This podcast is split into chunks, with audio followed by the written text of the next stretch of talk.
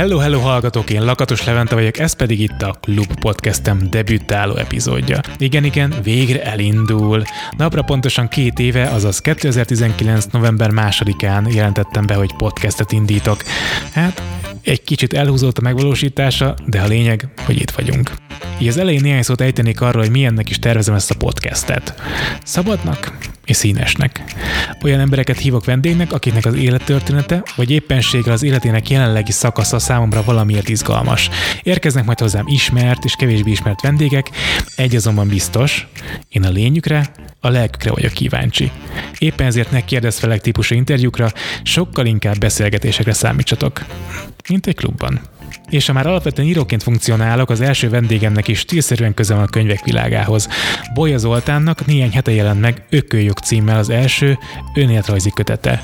Az egykori maffiózóként apostrofált szerző kendőzetlen őszinteséggel mesél a kilencvenes évek társadalmi káoszáról, az amiatt kialakult alvilágról, illetve a kisebb-nagyobb alhelyiról.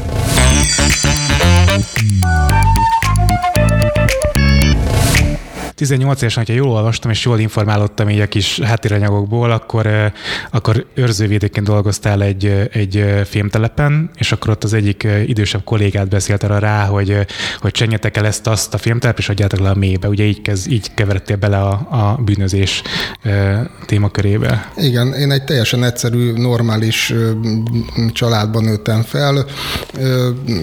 Abszolút semmiféle ilyen jellegű történetek nem voltak a családba, senki nem volt büntetve, elkerültem erre a munkahelyre dolgozni, és az egyik kolléga kitalálta, hogy vigyünk el egy kis rezet.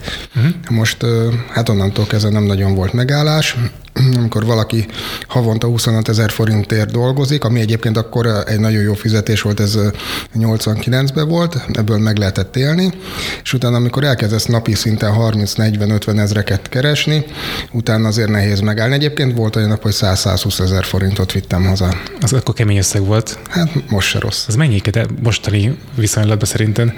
Hát nem, nem tudok mostani viszonylatot párosítani hozzá. Mondjuk a, a, akkoriban ilyen egy millió körül egy panellakás lehetett venni. Aha, aha. hatvanezer forintért vettem egy ladát, egy normális állapotú ladát. És mikor vették észre, hogy észrevették egyáltalán a főnökök, hogy ez...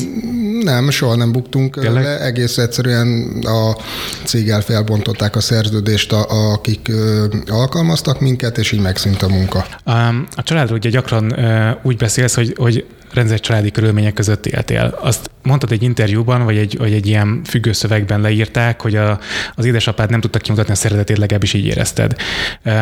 Szerinted ez mennyire befolyásolta a jövőképedet? Semennyire. Én Semennyi. azt gondolom, hogy semennyire. Hát azért a, az teljesen más világ volt, mint most. Úgyhogy hmm. még, még más, még ez az old school nevelés volt. Én azt gondolom, hogy pláne egy fiúgyereknek időnként nem árt, hogyha tudja, hogy merre van az egyenes. Te pimasz voltál, vagy mi volt veled a probléma? Hát is, is. Megmondom őszintén, nagyon utáltam az iskolát. Inkább jártam mellé, meg, megcsináltam azért így hülyeségeket. Egyébként nem voltam szörnyű rossz gyerek, tehát Aha. azért nem, nem ilyen intézetbe való Aha. gyerek voltam. A csajozás, az korán elkezdődött, nem? Hát hetedikes korom óta mindig van nőm. Nem, nem tudom, mennyire akarsz róla beszélni, de hogy a, a, az első gyermeked az elég korán érkezett, ugye, hogyha jól számoltam, akkor tizennyolc éves voltál, vagy, vagy nagyon-nagyon fiatal voltál. Igen. A szerelem kérdése volt, vagy... vagy, vagy, vagy Hát nem vagyok annyira szerelmes típus szerencsére. Volt egy csajom, együtt éltünk már akkor két-három éve, aztán úgy, úgy lett a gyerek. Ez korai, szerel, korai kapcsolat hát volt, igen, akkor, igen, akkor, igen. akkor valójában. Öt évig tartott egyébként. És akkor megijedtél egyébként a felelősségtől, vagy, vagy ott mi történt veletek? Nem, nem. Én tökre örültem neki, hogy, hogy lett egy lányom. Annyira fiatalon is?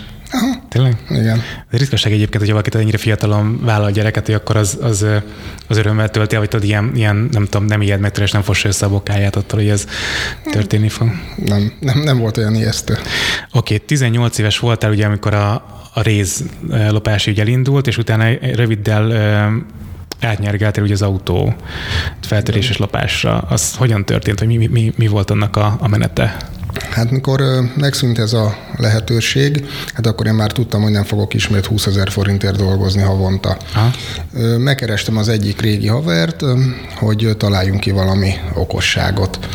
És hát összehozott egy új palotai autótolvaj gyerekkel, ő már abban az időben nem tudom hány évet ült, folyamatban ügyek, meg mit tudom én, tehát elég zűrös arc volt, uh-huh. mert csak egy-két évvel volt idősebb nálam. Hát aztán ennyi, így belecsaptunk a a dolgokba. Hogyan ment az autó feltörésének? Milyen metodikája volt? Vagy, vagy, vagy hogyan csináltatok? Ugye most már azért mondhatod el, mert nem lehet így feltörni autókat, ha jól sejtem. Persze. Azért a mostani, mostani technika az egy kicsit, kicsit ö, ö, kifinomultabb a régihez képest, hogy pajszerrel mentetek, vagy, vagy mi volt ennek a, a metódusa? Nem, igazából egy darab kis csavarhúzóval ö, dolgoztunk. Hát ezek még, ö, még így a kilencvenes évek legelején inkább ilyen Lada, meg ilyesmi autókra kell gondolni. Gyakorlatilag egy kis csavarúzóval gyorsabban ki lehetett nyitni az ajtózárat, mint a saját kulcsával. Az kemény. Hát egyébként most nem vagyok rá büszke, negyvenhét másodperc volt a nyitástól az indulásig. De... és, és az indulás az ugyanúgy kábelekkel, mint hogy a filmekben, aha. a kábelösszérintéssel történt. És riasztónál mit, mit csináltatok, hogyha riasztó, riasztó volt az autó? Akkor hát, futottatok? Ha nagyon vagy? Kellett, akkor letéptük a riasztónak a dudáját, aztán elvittük úgy. Aha. Hogy megálltunk egy-két utcával arrébb, aztán ott iktattuk ki a riasztót. E, és amit olvastam még ezzel kapcsolatban, hogy nappal csináltátok főleg, igen. mert kisebb lebukás veszély, vagy miért volt hát ez nappali? Persze, sokkal kisebb. Aha. Sokkal kisebb.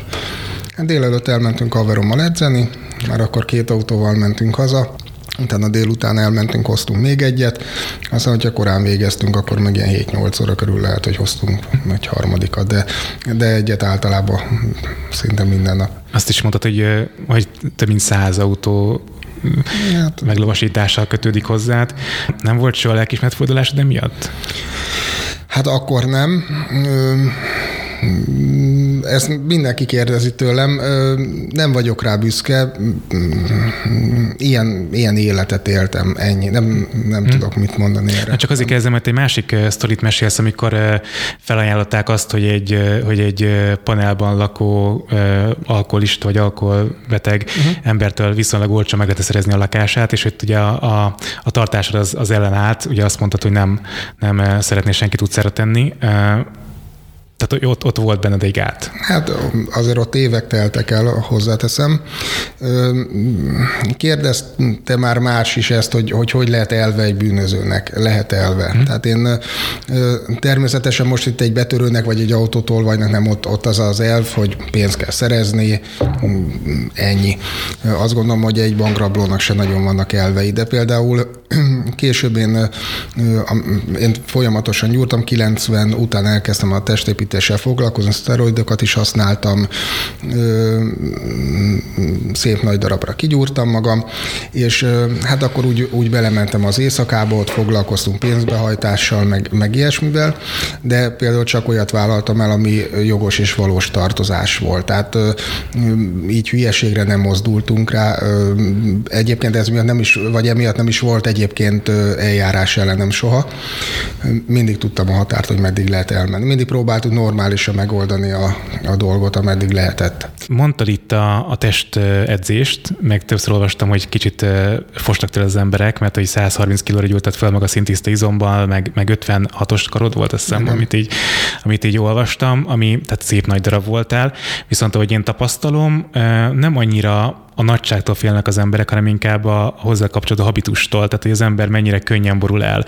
És azt is olvastam róla, hogy mondták azt, hogy küldjétek az Olit, mert elég őrült ahhoz, hogy megcsináljon dolgokat. Tényleg ilyen őrült volt? Tehát tényleg féltek az emberek, hogyha megjelentél valahol? Hát... Mert jámbornak tűnj, csak azért kérdezem. Nekem ezért fura, mert én akkor is ilyen voltam. Tehát én bárkivel tudtam normálisan beszélni, mindenkinek megadtam a tiszteletet, egészen addig a pontig, amíg én is megkaptam, vagy nem akartak hülyének nézni. Uh-huh. Ö, igen, a mai napig így hallok ilyen, ilyen vicces történeteket így, így a régi idő, időből. Nekem ez nem tűnt föl, mert nekem az volt az életem. Tehát, de, de miket mondanak ilyen vicces történeteket? Hát... Ö, Volt egyszer a Mosolyi presszóba egy találkozó. De jó név, Mosolyi presszó, imádom. Igen, a körúton volt, ez egy ilyen klasszikus hely volt. Az egyik ismert családnak volt a törzseje. Mm. És volt egy vitás ügy, én is ott ültem az asztalnál, és akkor megjött a család egyik tagja, két testőrével, és ott mondta a srácnak, hogy vigyázzatok, a kopaszcsávó nagyon veszélyes, ez egy bolond. És hát évek után találkoztam a két sráccal, mai napig barátok vagyunk, és röhögben mesélték ezt a sztorit, hogy mikor beléptek, akkor hogy óvaintettek, még, még, a, még, a, még attól is óvaintették őket, hogy hozzám szóljanak. Bunyos voltál? Hát igen, ha kellett, hmm. akkor igen. Mesélsz egy olyan sztorit, hogy bele akartak rángatni egyszer egy ilyen banklablós ügybe, ugye kettő veszélyes alak, erről mesélsz egy picit, hogy, hogy mi is volt ez pontosan? Hát engem akkor már több mint két éve körözött a rendőrség, és hát megint lett egy ügy, nem tudta a kocsi elfogni, de akkor megint így felkavarodott az állóvíz, elég meleg lett a talpam alatt a talaj, aha. És az egyik barátomon keresztül megismertem egy Tenkes nevezetű roma pasit, egy ilyen száz hetven centi magas, ilyen száz tíz kilós, ilyen szarrágyúrt arc volt az emberke, tizennyolc évet ült már le akkor emberölésért, és hazaengedték őt ilyen, hát mint a katonaságnál az eltáv, volt még neki hátra hét éve, és ez az E V S nevezetű dolog, tehát hogy a visszailleszkedjen a társadalomba, uh-huh. És akkor van rá lehetőség, hogy így kiengedjék őket a börtönből, nem tudom mennyi időre, de hát ő nem ment vissza, megmondta, hogy, hogy őt nem is fogják élve soha visszavinni. Úgyhogy éles fegyverre sétált állandóan, teljesen pszichopata volt a csávó, egyébként biztos vagyok benne, és volt még egy másik emberke, egy szerb fazon. Egyébként egy ilyen teljesen átlagos forma volt, a szemében lehetett látni egy kicsit, hogy van valami, meg, meg nem volt annyira jó a kisugárzása az emberkének, hát szerb háborús bűnös volt egyébként a jugóháborúból mm. szökött. Nála is természetesen éles fegyver volt, és kitalálták, hogy raboljuk ki a Budaörsön a takarékszövetkezetet. Na most, hát én tudtam, hogy ahhoz, hogy én el tudjak tűnni, nekem is nagyobb összegre van szükségem, ugye belementem, bár annyira nem fülött hozzá a fogam, mert azt tudtam, hogy ez nem egy egyszerű történet lesz.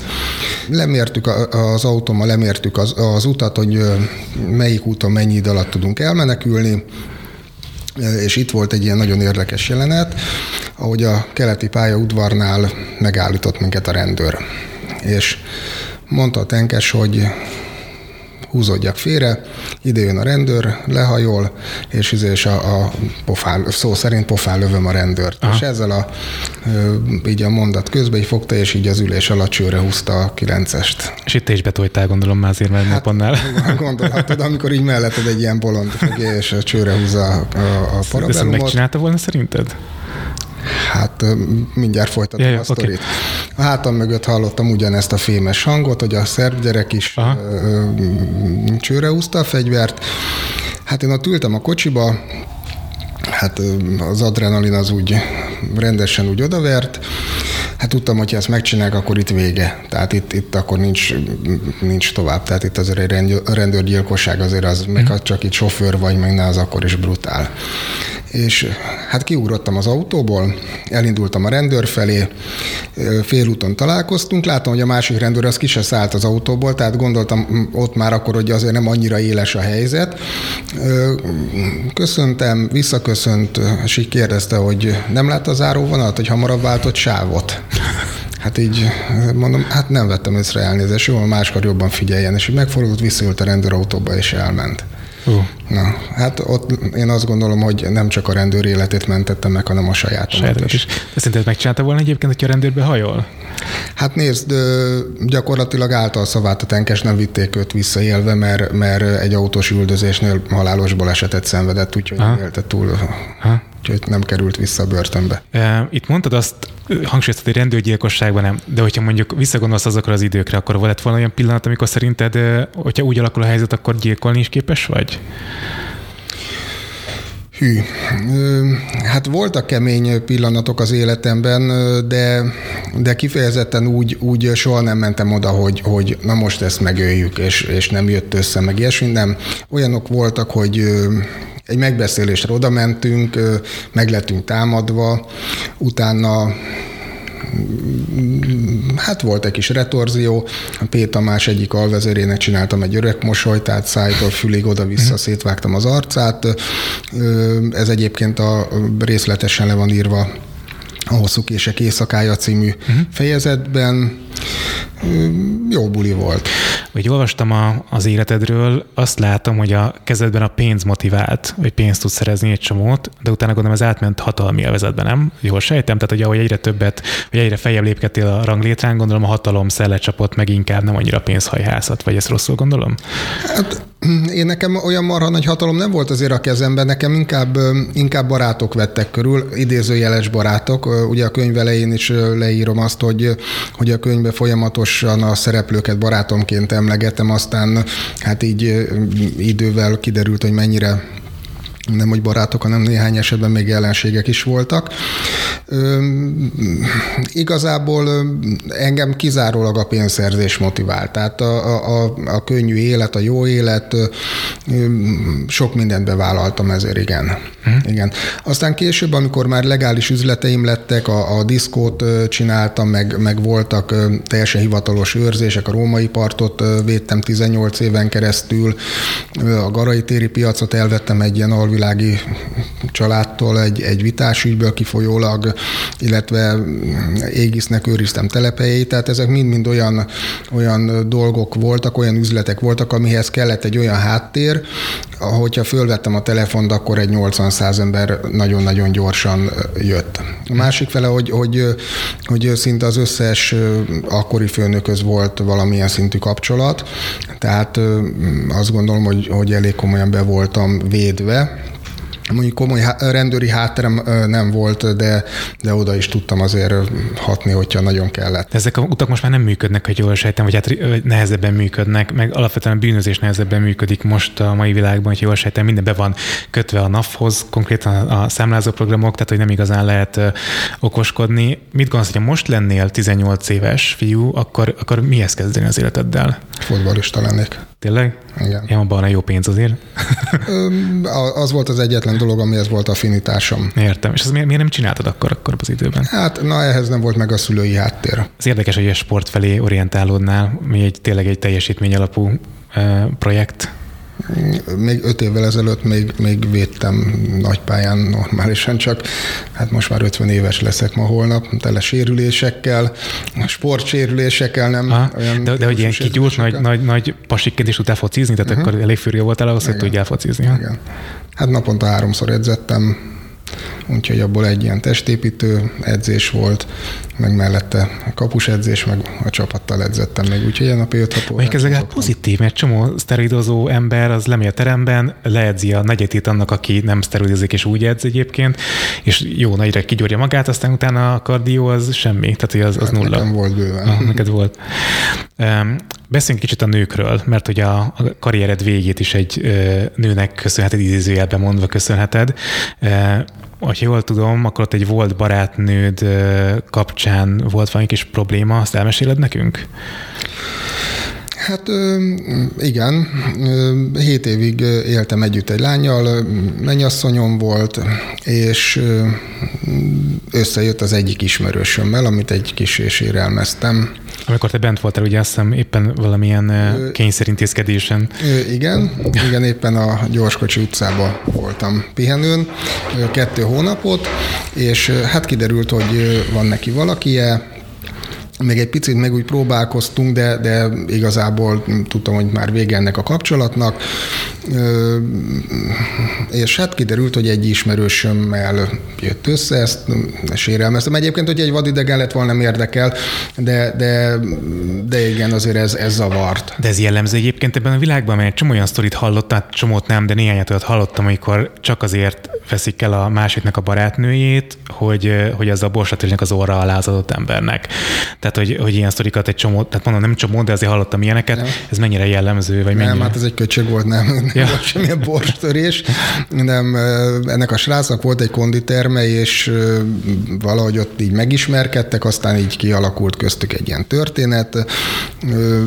Végül is annyi történt, hogy én felhívtam a srácot, veszekedtem vele egy kicsit a telefonba, számon kértem őt, hebeget, habogott, majd mondta, hogy elnézést kér, ő szeretné ezt jóvá tenni. Tehát mondom, na, mégis hát hogy akarod jóvá tenni?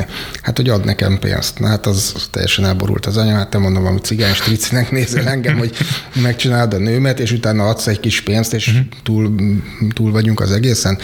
Na, odaszaladtam rögtön a konditeremhez, beültem a kocsiba, lejött a srác, egy ilyen gyúros fickó volt, de hát se habitusa, se alkatra nem volt közel hozzám. És hát annyira meg volt ott hunyáckodva, meg minden, hogy, hogy nem volt rajta mit megverni. Tehát, tehát mint egy ilyen szerencsétlen. És megsajnáltad, mondasz. Hát most figyelj, ez olyan, mint hogyha nekiállnék, és a tizenkét éves lányomat hülyére verném. Jaj, most, tehát egyszerűen nincs, tehát ahogy hát azért az embernek van egy önkontrollja, legalábbis nekem, ugye az elvek. Így, így. És hát nem bántottam őt, egyszer nem volt rajta mit ütni. Tehát igazából már nagyon nem is tudtam neki mit mondani, mert, mert, mert, mert tehát nevetségesen viselkedett teljesen. És mondta, hogy ő tudja nagyon jól, hogy hibázott, és tényleg ő soha nem volt velem rosszba, becsapta őt a csaj, stb. stb. Ne is ragazott túl, és hogy, hogy, hogy tényleg hagyj rendezzel ezt a dolgot. Hát ott ment a Herce úrszott egy-két percen keresztül, majd mondtam neki, hogy jó, akkor ezzel mutattam az ujjammal egy vét, hogy két millió. Mondta, hogy oké, okay. Mondta, hogy dobta is a csajt, tehát nem, nem, nem a nőért kapom a pénzt, hanem tényleg azért, hogy, hogy a, a tisztelet, vagy mit tudom én, hát, hát, a, hát ha akarnak adni, akkor fogadd el. Ugye van ez a mondás, adnak, fogadd el. Jó. Adott egy millió forintot, figyelj, soha többet nem hívtam őt föl. Én akkor egyetlen egyszer hívtam őt föl, amikor veszekedtem vele, rögtem az egész. Hát dobtam a csajt, kaptam egy milliót, mondom, mert ez tök hülye, hát nem is foglalkoztam vele. Majd eltelt néhány nap, és fölhívott, hogy hát, hogy ő nem tud ilyen rettegésben élni, és hogy ő összeszedett még ötszázezer forintot. Hát én akkor már gondoltam, hogy itt probléma lesz, hogy rendőrségre ment. Így is történt, de mondtam neki a telefonban, hogy nem tudom, hogy miről beszél, tehát nem tartozik nekem, kinyomtam a telefont, tehát semmi bizonyíték nem volt a rendőrség kezébe. Majd aznap este a kommandósok jöttek értem, és elvittek. Benne voltam híradóban, mit tudom, hogy elfogták a zsarolóband a fejét, meg mit tudom én, ilyen óriási ilyen szalagsz, meg a helyi hírekben is benne voltam, a helyi, helyi újságban. A sztárkorszakod volt akkor, igen? Igen, igen, nagyon fölkapott voltam, hogy ott mackonadrágba félmeztőnt érdepeltem bokáig érő hóba. Majd idővel kiderült egyébként, hogy a srác elment a rendőrségre, mert hát be volt azért szarva, elmondta Pest megyei rendőröknek, hogy ő, mi történt, és mondta neki a nyomozó, hogy ez nem bűncselekmény. Tehát maga akart adni pénzt? Igen. Hát azt mondja, akkor mit kezdjünk? De viszont, ha már itt van, azt mondja, ez nagyon jó, mert a Bólya Zoltánnak kurva régóta meg akarjuk csípni. Aha. És azt mondja, várjon. Elment, ott tanácskoztak ott a nyomozók, fogták, megírták szépen a feljelentést, hogy én életveszélyesen megfenyegettem őt, meg zsarolom őt, stb. stb. Mondta a srác, hogy ő, ő, hát nem, nem ez történt. Mondta a rendőr, hogy tudunk segíteni, így nem. Uh-huh. Hát aláírta. Uh-huh. Most az egy más kérdés, hogy, hogy utána visszavonta ezt a, a rám nézve terhelő vallomást, még aznap este kimentek hozzá a Pest megyei rendőrök, és ugye torkánál fölcseszték őt a kerítés, és megmondták, hogy most öt évet fog kapni hamis vádért, és én bent a börtönben már még nagyobbra kigyúrtam magam, és azt hangoztatom, hogyha szabadulok, akkor meg fogom őt ölni. És most már, hogy ő, ő elárult a rendőröket, és akkor most már oda sem mehet segítségért, úgyhogy ő most itt elvágta magát. Ha másnap reggel tíz óráig nem megy be, és nem mondja vissza a vallomást, akkor, akkor itt ő neki vége. Hát most a srác mit tudott csinálni? Összeszarta magát persze, úgyhogy aztán másnap ismét Teve utca, úgyhogy én maradtam tizennégy hónapot előzetesbe, és megmondom őszintén, hogy rohadt nagy szerencsém volt, hogy, hogy tudtam szabadulni tizennégy hónap után. Női témán maradva. Nekem ugye főleg női követőim vannak, női olvasóim vannak. Jó neked. igen. Menjetek át Zolihoz. Szóval, hogy, hogy mennyire volt jellemző a nők tárgyasításában az időszakban? Mert én nagyon azt látom így kívülről, hogy a, hogy a te körödben, az alvilági körökben a nők tárgyasítva vannak, mind a filmekben is egyébként, mind a, mind a regényekben, tehát hogy elrabolják a legjobb, nyilván ez igen filmes volt, de hogy, hogy táncos lányok bezárva tartva, prostitúció, nem tudom, tehát hogy mennyire igaz ez a, ez a, a sztereotípia? Hát én nem tudom, én nem voltam soha életemben strici, utáltam is őket. Én nem találkoztam ilyennel. Nekem nagyon sok nőm volt, szerettek a nők szerencsére, de nem gondoltam sose rájuk úgy, mint tárgyra. Tehát én, én mindenkivel normális, ha akár még csak egy, egy alkalmas kapcsolat volt, akkor is normálisan hmm. beszéltem vele, normális, normális voltam. Tehát akkor az a tisztelet, amit hangsúlyoz egy csomó helyen, meg ugye a beszélgetés elején is említetted a tiszteletet, azok a nők felé is meg volt benned. Igen, természetesen. Hmm. Tehát én a mai napig egy nőt előre engedek, ajtót nyitok, tehát normális. Hát én meg ilyen régi nevelésű. Ő csak azt nem mondta, hogy most a lányod, lányod menne el az éjszakába szór, szórakozni, vagy így ragadna olyan pasival össze, aki, aki hasonló életet él, mint amikor te éltél, akkor, akkor nem lépnél közbe, és nem, nem vágnál oda. Hát jó, hát én sem voltam, én sem voltam a lányok, a lányos apák kedvence típus, tehát én nem mondom. Nem, mindegyiknek mondtam, hogy soha ilyen gyúrós kopasz, hülye gyerekkel nem. Egyébként a nagylányom már férjhez ment, úgyhogy onnan már van unokám is, most már lassan egy hónapos, teljesen rendezett körülmények között élnek. Úgyhogy, és Azt nem nagy darab gyúrós. Szerencsére. Nem? Szerencsére. Azt mondtad, hogy a, a könyv ugye úgy készült, hogy valójában lányodnak szerettél volna egy ilyen történetmesélést tartani. A ti viszonyatok az nem, nem jó, vagy nem, nem egy kiegyensúlyozott viszony? Hát nagyon kicsi volt még, hát ő ugye kilencvenben született, és kilencvenkettőben mentünk szét az édesanyjával. És hát így ez az élet, amit én éltem, ugye erről szól a, a könyvnek a bevezetője, ez nem, nem arról szól, hogy, hogy felelősségteljes édesapja legyél egy kislánynak. Tehát amikor így, így velem is volt, vagy együtt voltunk, tehát, tehát nem, nem, nem tudsz azért egy olyan, olyan cuki apuka lenni, sajnos. Uh-huh. Úgyhogy és, és hát később aztán ugye a, a volt feleségemnek követ, köszönhetően mert meg is romlott eléggé a viszony, nem nagyon bírta elviselni a lányomat, és ö, végül is így, így tényleg eltávolodtunk egymástól, úgyhogy sok évvel később ö, lettünk megint így jóba. Volt egy diszkód, Ciklon volt a neve, a név ezt tőle származik egyébként, vagy megörökölted? Nem, nem, ez, ja. ez már nem volt a neve. Jézusom, Ciklon. Milyen élményed vannak a diszkós korszakból? Jó, jók az élmények, vagy pedig azért így szívesen elfelejtenéd azt az őrületet, ami ott volt?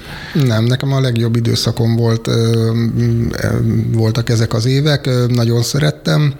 Egyébként én, nekem Ráckeve amúgy is a szívemhez közel állt, én ott nőttem föl, így többé-kevésbé, nekünk ott volt vízparti nyaralónk, mm.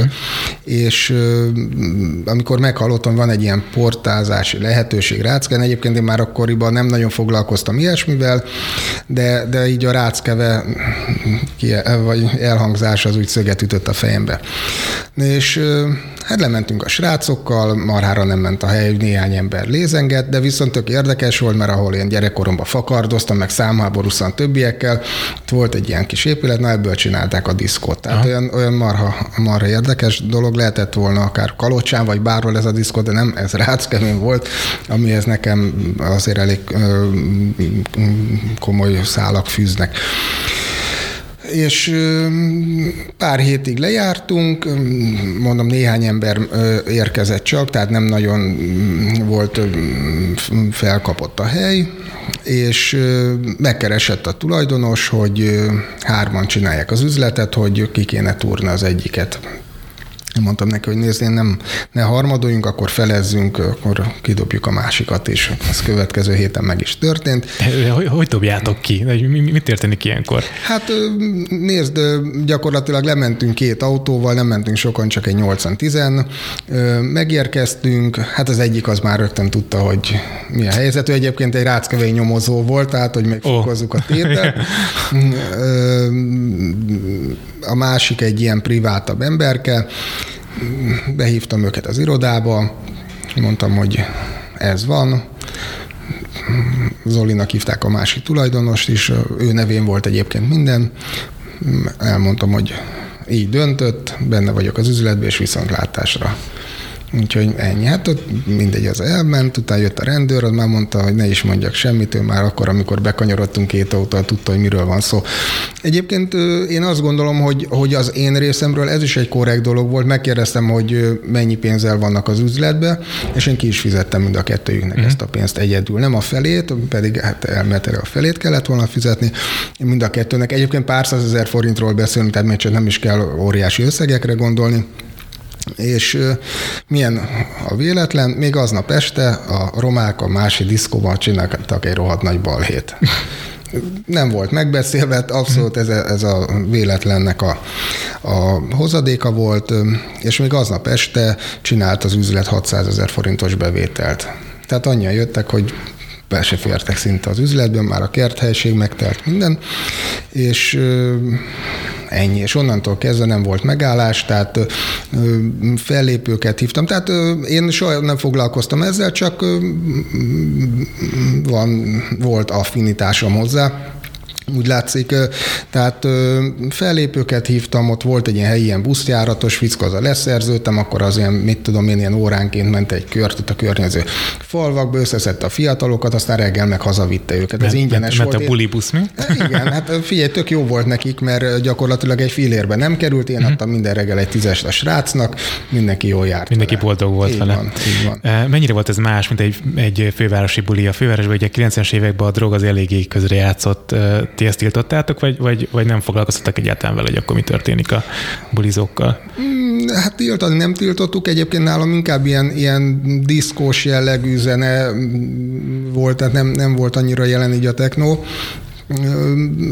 Hát nem, nem tudom, hát biztos voltak, akik így fogyasztottak drogot, de nem volt jellemző. Egyébként te a drogot miért kerülted ki a pályafutásod során? Mert azt látom, hogy, hogy, hogy amiket olvastam, azok alapján te ezt nagyba kerülted, tehát hogy a drog az nem volt olyan, olyan ami, ami közrejátszott a te az életedben, viszont tök nagy pénz volt benne abban az időben is. Nem tudom megmondani, nem, nem, nem tudom. Én utálom a drogosokat, a, a drogot se szeretem. Nem, nem mondom egyébként, hogy nem volt rá példa, írok is a könyvembe nem egy, nem két esetet, de, de ez ilyen elenyésző, tehát néhány alkalomról beszélek, pedig még rossz tapasztalatom sincsen vele, de, de távol áll tőlem. Mindig egyébként lett volna lehetőség, nem egy, nem két díler barátom volt, ismerősöm volt, úgyhogy órom előtt bonyolítottak üzleteket, úgyhogy ingyen tudtam volna beleszagolni a dolgokba, de nem. nem. Szerintem nem szeretsz befolyásoltság alatt lenni, nem? Inkább ez, ez a... Ez a én is sem nagyon szoktam, ha? Nagyon ritkán, tehát én szeretek... Józanul maradni. Igen, hm? igen, igen. Egyébként nagyon érdekes dolog. Mert maga a, a hatása? Nem, hát amikor józan vagy, és a többiek... Ja, ja, ja, mozi, és értem. És akkor ki, ki, ki milyen szinten változik meg. Egyébként ezért nem szeretek máshova eljárni. Bár óvodamész, egy óra múlva előkerül ez a szar, és mindenki elszívja, és tehát már éjfél egy óra körül én intek egy hellót, aztán el is jövök. Én még egy füves cig is eszítem el soha egyébként, az a durva. Jól teszed. Még egy témára beszélgessünk. Vele megosztottam azt, hogy nekem az unokatestvérem kicsoda. A hallgatók azt nem nagyon tudhatják, mert nem nagyon beszéltem még erről, hogy nekem M. Richard a, a, az unokatestvérem, és írsz róla egy sztorit a, a könyvben. Ezt elmeséled nekünk, hogyha megkérlek? Um. Igen, már tettem említést erről a fejezetről, a Hosszú kések éjszakája címmel. Egy egész hihetetlen történet. Megpróbálom röviden felvázolni, hogy mi történt. Én abban az időben besegítettem a Péter Tamáséknak uh-huh. időnként.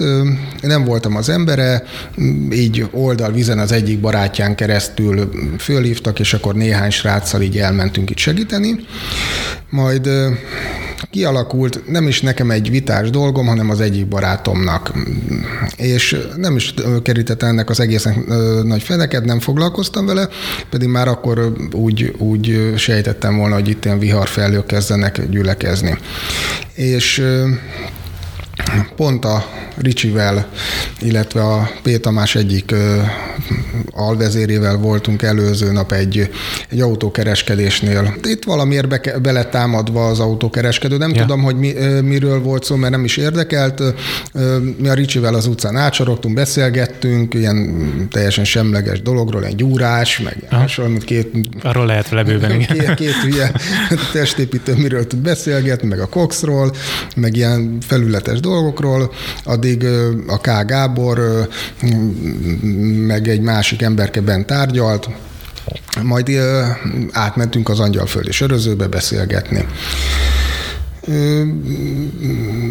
Kajáltak, én nem, nem, nem is ettem, sem mindegy, eljöttem, majd másnap kaptam egy telefonhívást K. Gábortól, mindenféle ilyen szitkozódó, ilyen ocsmány stílusba, hát ezt a stílust nem nagyon viseltem, úgyhogy telefonban jól összevesztünk, megfenyegetett, hogy ha keresni kell engem, akkor ez, meg mondta, hogy engem... De, de, mit, de mi történt? Vagy, vagy hát, miért, miért történt? Hát annyi történt, hogy nekem az egyik barátom, Katicának hívják, az a becenevel, kimondom, mert végül is a könyvben is így szerepel, Ö, állítólag megdugta a Ricsinek a nőjét.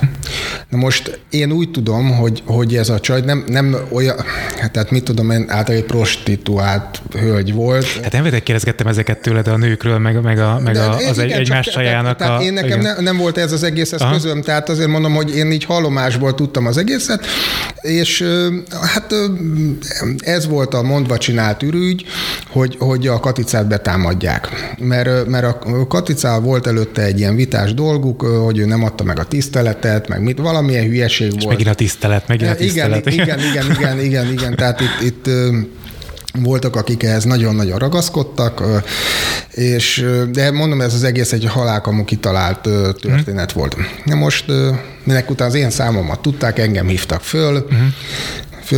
én elindultam az Angyalföldi sörözőbe, aztán hát így gondolkodtam rajta, hogy hát végül is, ha nekem nincs hozzá közöm, akkor jöjjön már el az is, akinek köze van az egészhez. Fölhívtam a haveromat, oda mentünk, tanakodtunk, hogy mit csináljunk, menjünk bandával, de hát meg is hülyén nézett volna ki, hogyha most a hülyére verjük őket, tehát abból biztos óriás botrány lett volna, hogyha, hogyha ha, ha oda úgy többen megyünk, és, és úgy, úgy alakul a sztori. Na most bementünk, hát ez a K. Gábor továbbra is folytat ezt az undorító stílust, majd szólt a Ricsinek, hogy álljál, álljál, hogyha megmozulsz, szúrd le a faszomba. Tehát most bocsánat, hogy így mondom, de, nyugodtan, de gyakorlatilag. Elfér. Tehát igen, én azt gondolom, hogy ez a sztorihoz már ez a kis, kis obszendum, ez már, már piti. És egyébként tök érdekes volt, mert, mert az ismerősen pont mondta a Ricsi, hogy mit akar a Bólya Zolitól? Hát a Bólya Zoli tök normális csáv, hát tegnap is itt volt velünk. Tehát a Ricsivel igazából nekem soha semmi bajom nem volt. Tehát Tök, tök normális viszonyban voltunk. És a Ricsi kivett egy kést, és állt egy késsel a kezébe. Majd hát kialakult egy dulakodás, haverom meg akart őt ütni, csak hát ez a nagy marha, már nem a Ricsi, hanem a haverom, hmm. átesett egy bárszéken, és olyan szerencsétlenül esett, hogy pont beleesett a Ricsinek a kétsébe. És ezt nem mondott komolyan, hogy ez így tényleg? Köszönöm, hogy ez így történt. De olyan szerencsétlenül, hogy a Ricsi kezébe levő kés, hát ugye az a nagy testőr ráesett, hát az átszúrt a tüdejét neki gyakorlatilag. Hmm. Volt ott még egy másik srác, állítólag a Ricsinek az unokatestvére. Nem, nem, nem, én, nem, nem én voltam. voltam. Nem te voltál? Azért aggódtam, amikor megérkeztél, hogy ki fog itt fogadni. És még egy párszor kicsit úgy megbökte, ő is a, a Katicán, nem nagyon, csak egy ilyen felület, ilyen lófasz, és én addig a K. Gáborral összeugrattam, de az annyira gyáva volt, hogy, hogy egyszerűen nem mert nekem jönni. Hát ugye hmm. mondta, hogy nagy marra voltam, kigyúrva, hát én is kicsaptam viperát a kést, fölkapott egy széket, és akkor ott ment ott a hajcihő. Behátráltunk a pultba, én védtem a, a, a Katicát a, a testemmel, ott ugye nálam kés vipera, a srácból ömlött a vér, én egy ilyen fekete avirez zsekiben voltam, aminek fehér az ujja, tiszta vér voltam. Az piros lett, igen. Hát piros igen, ilyen habos, ilyen undi vére mindenhol. És mondja ez a Ricsinek az állítólagos unokatestvére, hogy így félhangos, hogy menj már arrébb, téged nem bántunk. Aha. Hát mondom, bázom meg, hát mondom, együtt vagyunk, hát most együtt jövünk, együtt megyünk, hát olyan nincs, hogy téged nem bántunk. Uh-huh. És ebben a pillanatban kivágodott az ajtó, és két rendőr lépett be. Hát megmondom, hogy nem életemben először örültem rendőröknek.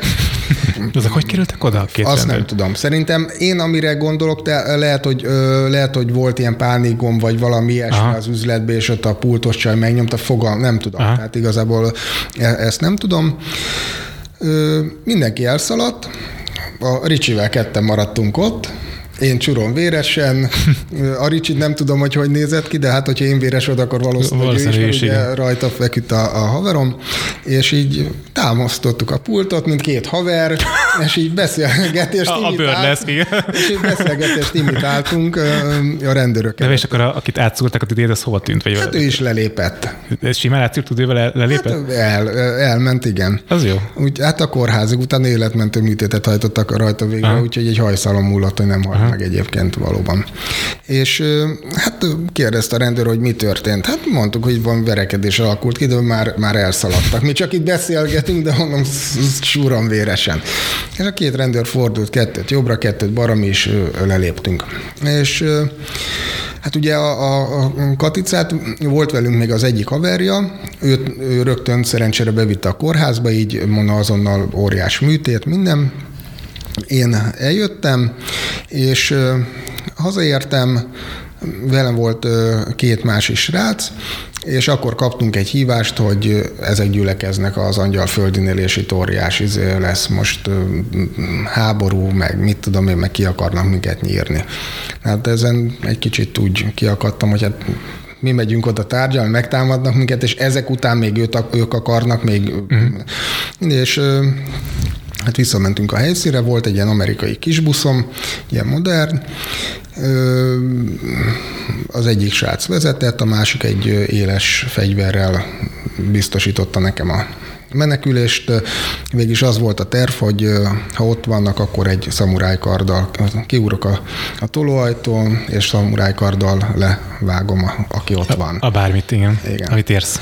Igen, igen. Úgyhogy és utána futás, és a fegyveres pedig fedez. Tehát uh-huh. az autóig. Tehát ez volt így az óriás terv. Na most, mire visszaértünk, már csak a K. Gábor volt a helyszínen, senki más nem volt ott. Egyébként ez egy fars info volt. Viszont hát tudtam, hogy itt visszavágót kell, mert, mert hát így, így nem, nem lehet a sztorinak vége. És hát a kardot bementem a kocsiba, és volt egy ilyen elég jó kis boxeres tőröm. Azt fölvettem a kezemre, elindultam az irányába.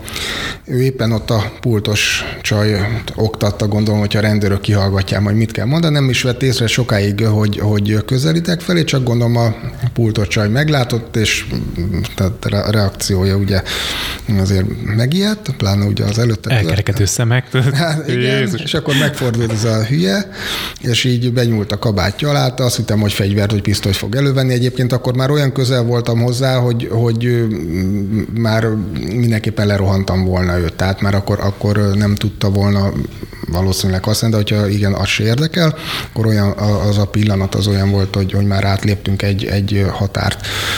És elővett egy ilyen kis, tököm egy ilyen kis bicskát. Na mondom, jó van, hát akkor gyere. Egyébként láttam rajta, hogy meg van ijedve, és hát akkor vágtam szét neki az arcát, uh-huh. szájtól fülig oda-vissza. Uh-huh. Hát óriás vér, mit tudom én.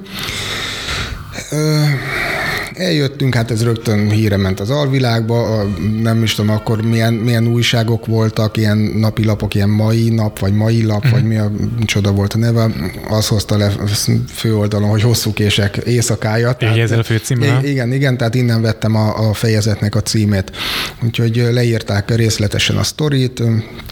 De például egy ilyen húzás, amit megcsináltál, ez a te renomédon emelte, tehát hogy téged előrébb léptetett mondjuk egy ranglétrán, vagy rád jobban felnéztek, vagy jobban tiszteltek, vagy hát volt néz, ennek valamiféle lecsapódása? Nézd, ez a K. Gáborról azt kell tudni, hogy előzetesben fél éve emberölésért. Tehát ő a Péter Tamásnak az egyik végrehajtó embere volt. Mm. Tehát ő, ő egy olyan arc volt, hogy hogy azért nem nagyon szere, szívesen húztak vele újat. Tehát én konkrét van rá bizonyíték, meg mit tudom én, hogy a saját barátját lelövöldözte. Tehát akivel uh-huh. ők együtt voltak, meg mit tudom én, volt egy vitás dolog, és elfogták és lelőtték, mint a szart.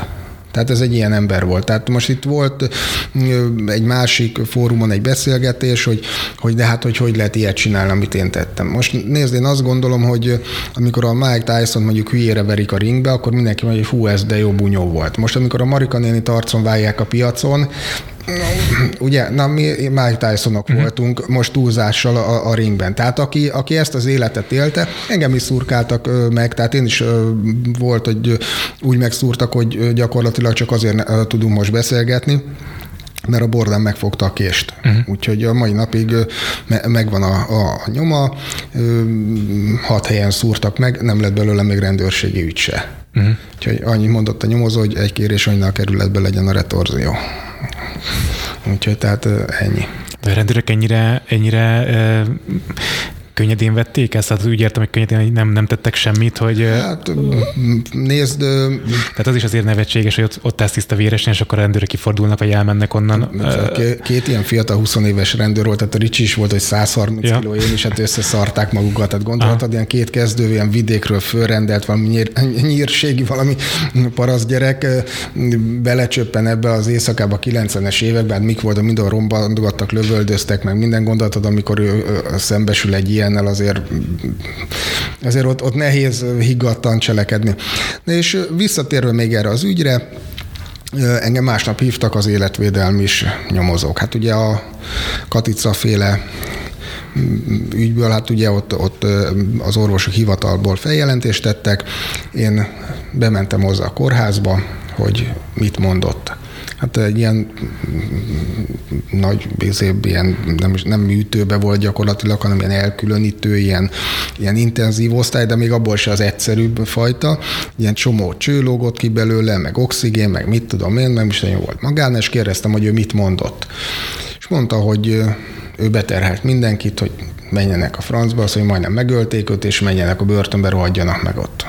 Hát mondom, ez tök jó, te ezt mondtad, én meg utána még megcsináltam ezt a vagdalkozós ja. sztorit. Tehát de most, hát nekem ugye másnap reggel jelenésem volt a Teve utcában, bementem, hát ott a nyomozónak ott, hát hatováltam mindent, úgy össze-vissza, gépelt a faszi, úgy bólogatod, néha ingatta a fejét, mert nem nagyon hiszi, mert hát ugye nem akartam se a ricséket senkit Aha. beterhelni.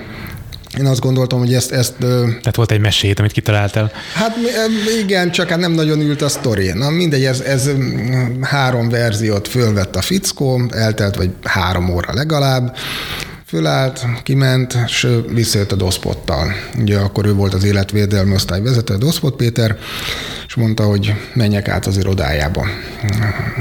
Ez is a nyolcadik emeleten volt fönn, egy ilyen, mit tudom én, negyven négyzetméteres iroda, egy ilyen rohadt nagy faasztal, egy ilyen tölgyasztal, mit tudom én, valami faragott valami ízé, budai kilátás, fogta, ledobott négy darab fényképet az asztalára, K. Gábor, Emricsi, uh-huh. és a többiek, akik ott voltak. És ilyen. A másik két emberke. Mondta, hogy nem mondjál semmit, ők voltak. Hát akkor már kicsit szívogattam a fogamat, hogy, és elmondta az egész sztorit, ahogy volt. Uh-huh. És annyit mondott, hogy gondoljam meg, hogy mit szeretnék. Mondta, hogy ha nem működök együtt velük, akkor az minimum egy év előzetes. Tehát mondta, hogy egy csoportos garázaság, ahol valaki meghal, majdnem. Tehát az, az elég, elég ok az én múltammal arra, hogy, hogy egy év előzetesen bent üljek. És higgyem el, hogy nem lesz az az ügyvéd meg bíró, aki engem szabadlábra helyez vagy helyeztet, mert ő fogja a hosszabbításokat aláírni. Uh-huh. Tehát, hogy gondoljam át. És tudod, amikor ilyen helyzetben van az ember, akkor lehetsz csibész, meg, meg lehetsz kemény gyerek, csak akkor úgy mérlegelsz, hogy végig a barátodat majdnem halálra szúrták, gyakorlatilag te menjél börtönbe olyan emberek helyett, akik végül is elárultak, mert végül is mi normálisan megbeszélni mentünk oda, tehát itt nem az volt, hogy mi oda mentünk húszan, és akkor történt valami, hanem mi ketten oda mentünk a sráccal megbeszélni a dolgot.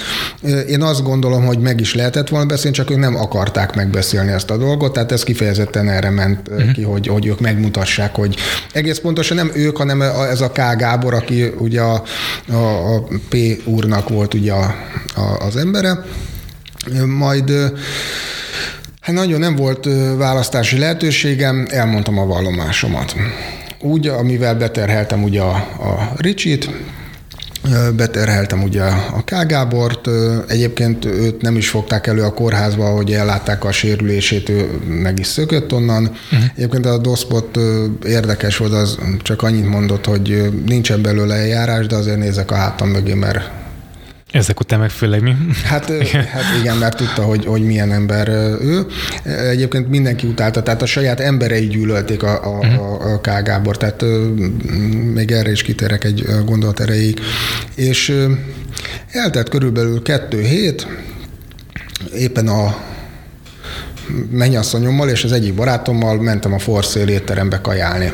És a másik asztalnál ült egy ilyen öt-hat fős társaság, és volt köztük egy ö, régi ismerősöm, régi barátom, ki úgy megörült, hogy találkoztunk. És mondja, jaj, de jó, hogy találkoztunk, azt mondja, gyere, beszélünk el, nagyon fontos. És mondja, hogy a Péter Tamás kiadta az utasítást, és így mutatott egy ilyen pisztolyt imitáló uh-huh. lövő mozdulatot, hogy gyakorlatilag öljenek meg engem. Nem, hát én ugye arra gondoltam, hogy hát ugye az alvezérének, ugye, tehát a K. Gábort, hogy megcsináltam, hogy emiatt van ez. Tehát mondta, bo- hogy bosszúból arra igen, voltam. Mondta, hogy nem. Mondta, hogy a, a senkit nem érdekel az a sztori, hogy egy szemétláda volt, és megérdemelte, úgyhogy. Tehát még a saját főnöke is ezen a véleményen volt, hanem amiatt, mert a Ricsi még mindig előzetesben van, pedig a Tamás küldött nekünk két millió forintot, hogy beszéljünk úgy a rendőrségen, ahogy kell. Én ezt nem is értettem egyáltalán, ezt háromszor mondta el a srác, mire felfogtam, hogy gyakorlatilag át lettem baszva. Méghozzá az az ember baszott át, akinek előtte két héttel az életét mentettem meg. Mm. Tehát én, én jártam hozzá látogatóba, és ő nekem vagy sosem mesélte azt, hogy neki a P. Tamás küldött pénzt azért, hogy a rendőrségen olyan vallomás legyen téve, ami jó. Na most a barátom fölhívta a P. Tamást, elmondta neki a dolgokat, hát az a tajtékzott, meg mit tudom én. Mondtam, hogy nézzetek, én nem, nekem se érdekem, hogy ebből rendőrségi ügy legyen, úgyhogy én is nagyon szeretném ezt az egészet elkerülni. Küldött nekem hétszázezer forintot a Tamás. Egyébként korrekt volt, mert mondta, hogy ha ott eltette két milliót, akkor ennyi jár nekem is.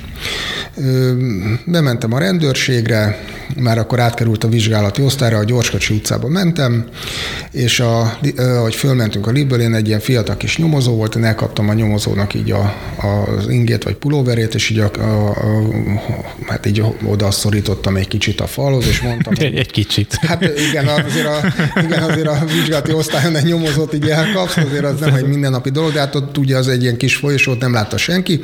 Hát nagyon be voltam szarva, tehát tudtam, hogy, hogy itt, itt nem, nem egyszerű a történet, és mondtam neki, hogyha itt most bármi probléma lesz, vagy valamilyen hamis vád, meg ilyenek, hát én a részlet, részletes vallomást tettek velem a rendőrök, mindent, ugye a Ricsivel kapcsolatban is.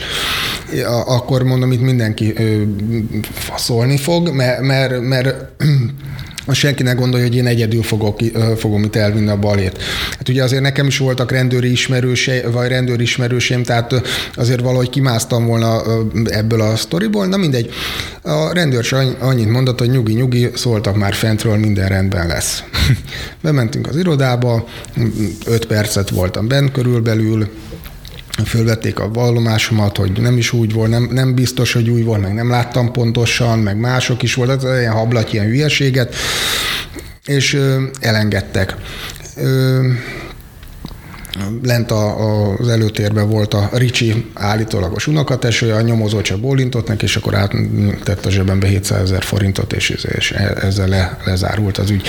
Csak hát ebben ugye az volt az érdekes, ez később derült ki, hogy a Szerbiából érkezett volna bérgyilkos, uh-huh. akit a határon letartóztattak, mert Belgrádba elkövettek valami emberölést, és körözte őt a rendőrség. Ez volt az egyik olyan ok, ami, amiért úgy gondoltam, hogy nekem erre az életre nem igazán uh-huh. van szükségem. Sokan kérdezték egyébként, hogy nem félsz-e a könyvben szereplő emberektől, és mondta, hogy nem, nem is erre akarok rákérdezni, de most olyanokat mondta a rendőrségről is, amik, amik, amik talán meglepőek egy csomó ember számára, attól a oldaltól se félsz egyáltalán? Hát nézd, itt minden szerepel a könyvben, tehát itt minden le van írva. Én, én leírtam azt is, hogy, hogy ellenem kezdtek úgy vizsgálódni, hogy apám gödölői születésű, és én biztos tudom, hogy hol van Gödölön az o té pé, amit kiraboltak. Tehát ez volt a, az alapos indok az ellenem folyó eljárásra. Egyébként a mai napig nem tudom, hogy hol van az o té pé.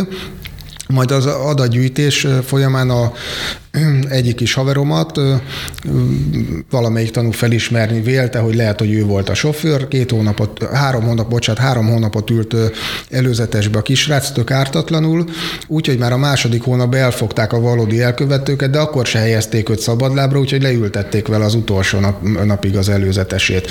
Mm. Úgyhogy, de volt egyéb dolog is, amikor a rendőrök gyártottak bizonyítékot, mert, mert nem találtak, akkor, akkor csináltak. Sajnos ez volt. Nem tudom, hogy most mi van. kétezer-három óta tiszta vagyok, úgyhogy nem, nincsenek ellenem ügyek. És ez így is van jól.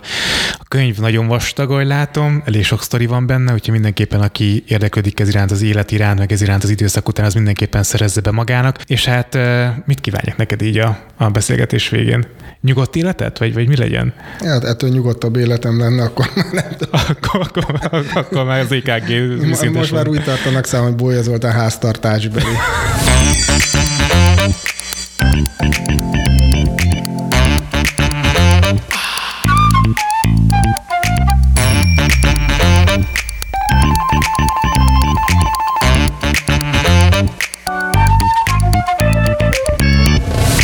Ez a műsor a Béton Közösség tagja.